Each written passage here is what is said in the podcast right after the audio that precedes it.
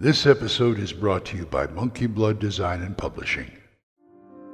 Hiya, folks. Old Man Grognard here.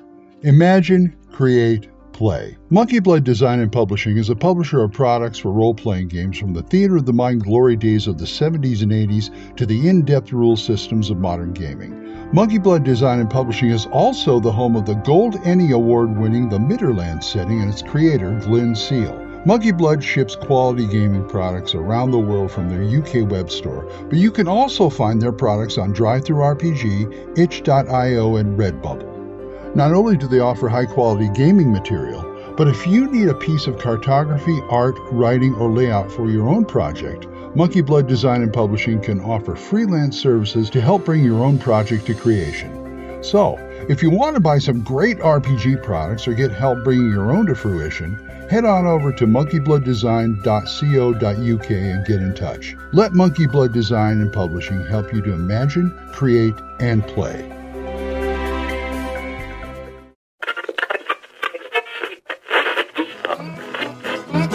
Abandon all hope, listeners. You're listening to Radio Grognard, the OSR podcast about stuff with your host, Glenn Hallstrom. Hiya, folks. Old Man Grognard here. Hope you're all doing well. It's a nice day out. Hey, I want to elaborate a little more on premises, game premises. I love game premises because it gives the players direction right at the beginning. Now, we've all had it where one of the first problems that you have with a new campaign, especially for new GMs, is how do you get the characters together? They make their characters, they may be totally opposite. You know, you got the lone wolf over there. This one wants to go out for adventure. This one, it's all he cares about is money, da da da da da da. And it usually devolves into you meet in a tavern. And let's get the tavern out. Take the tavern out. Sure, they can go to the tavern at some time during the campaign, but not at the beginning. Now, I've talked about this before. If you got a strong, good premise for for to hang adventures on, that's what you want.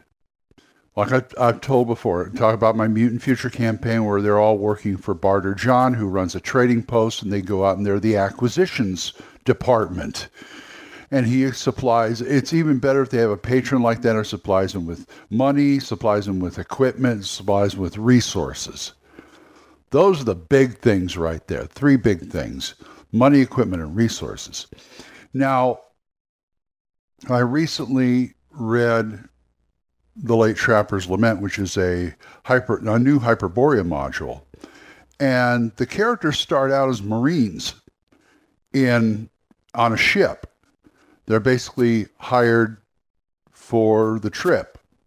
And that's how they get involved in the adventure. Now, to get characters together, that should be their first challenge because you know they can make a, first of all first of all at session zero before they even touch the book for to create characters you tell them what the game's all about and what the premise is.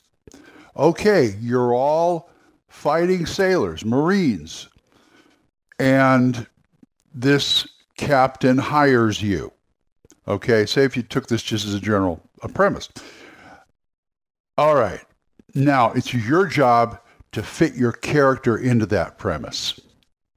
Now, there's going to be some players who are going to balk at that. Oh, I want to play this. I want to play. I didn't say you couldn't play what you didn't, you want.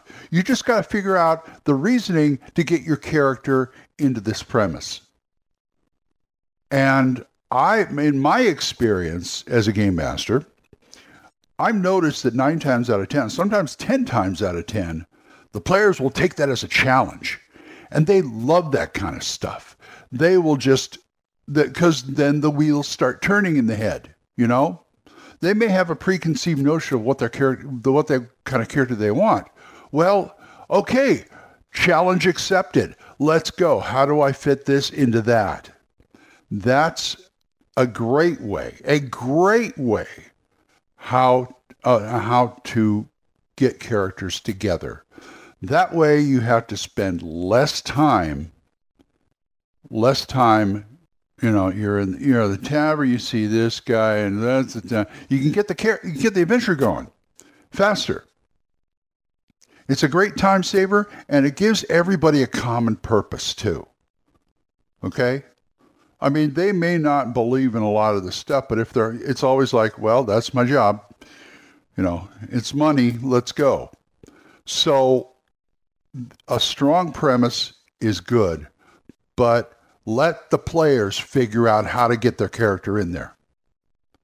And if they don't, well, you know, then you got to start taking measures to like, you know, do your best to try and help them in that regard, is what I'm saying. Do your best to, okay, if some guy, okay, I want to play this guy who just works alone, I says, okay, let's sit down and talk about this. And then you sit down, how, how could you, you hook him into there? And that, that, if that doesn't work, well, then you're just going to have to say, look, this is the this is the game, this is the premise, this is what we're working on. So, you know, either either you find a way to get that character into that premise or make another character, a different character. So basically, you leave it up to the players. Let the players do the work.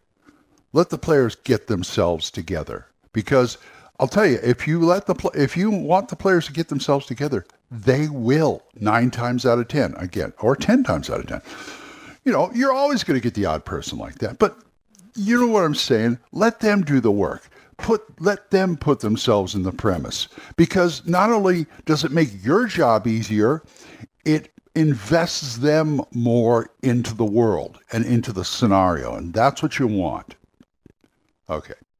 I got to go start my day. So if you guys want to talk to, the, to me about this or anything else, oldmangrognard@gmail.com or drop a voicemail on Anchor. We are monetized, so as little as 99 cents a month, you too can help support this program. And I would thank you. If you want to do a single donation, go to my Ko-fi page, ko-fi.com slash oldmangrognard. I'd also like to thank these people who give it to me monthly. Jonathan, Oliver, Gilbert, Juan Carlos, Daniel, Dan, Benjamin, Jason, John Allen, Aaron, Michael, Randy, and Joe. Thank you guys, I appreciate it. And for other good podcasts, there is Dan Gregg's The Yung, Y-U-N-G, Yung Grognard podcast. Mark C. Wallring's The Yawning Albert podcast. Kevin at the Red Caps podcast. There's Daniel Norton's The Bandits Keep podcast. Randy and Joe has the Biggest Geekest podcast. Big John Allen Larger, The Red Dice Diaries. And my friend Derek Tinker's Tavern Chat. So until I see you folks next time, keep the dice warm and I'll talk to you later. Bye-bye. Questions? Comments? Send them to oldmangrognard at gmail.com. We'll see you next time when Radio Grognard is on the air.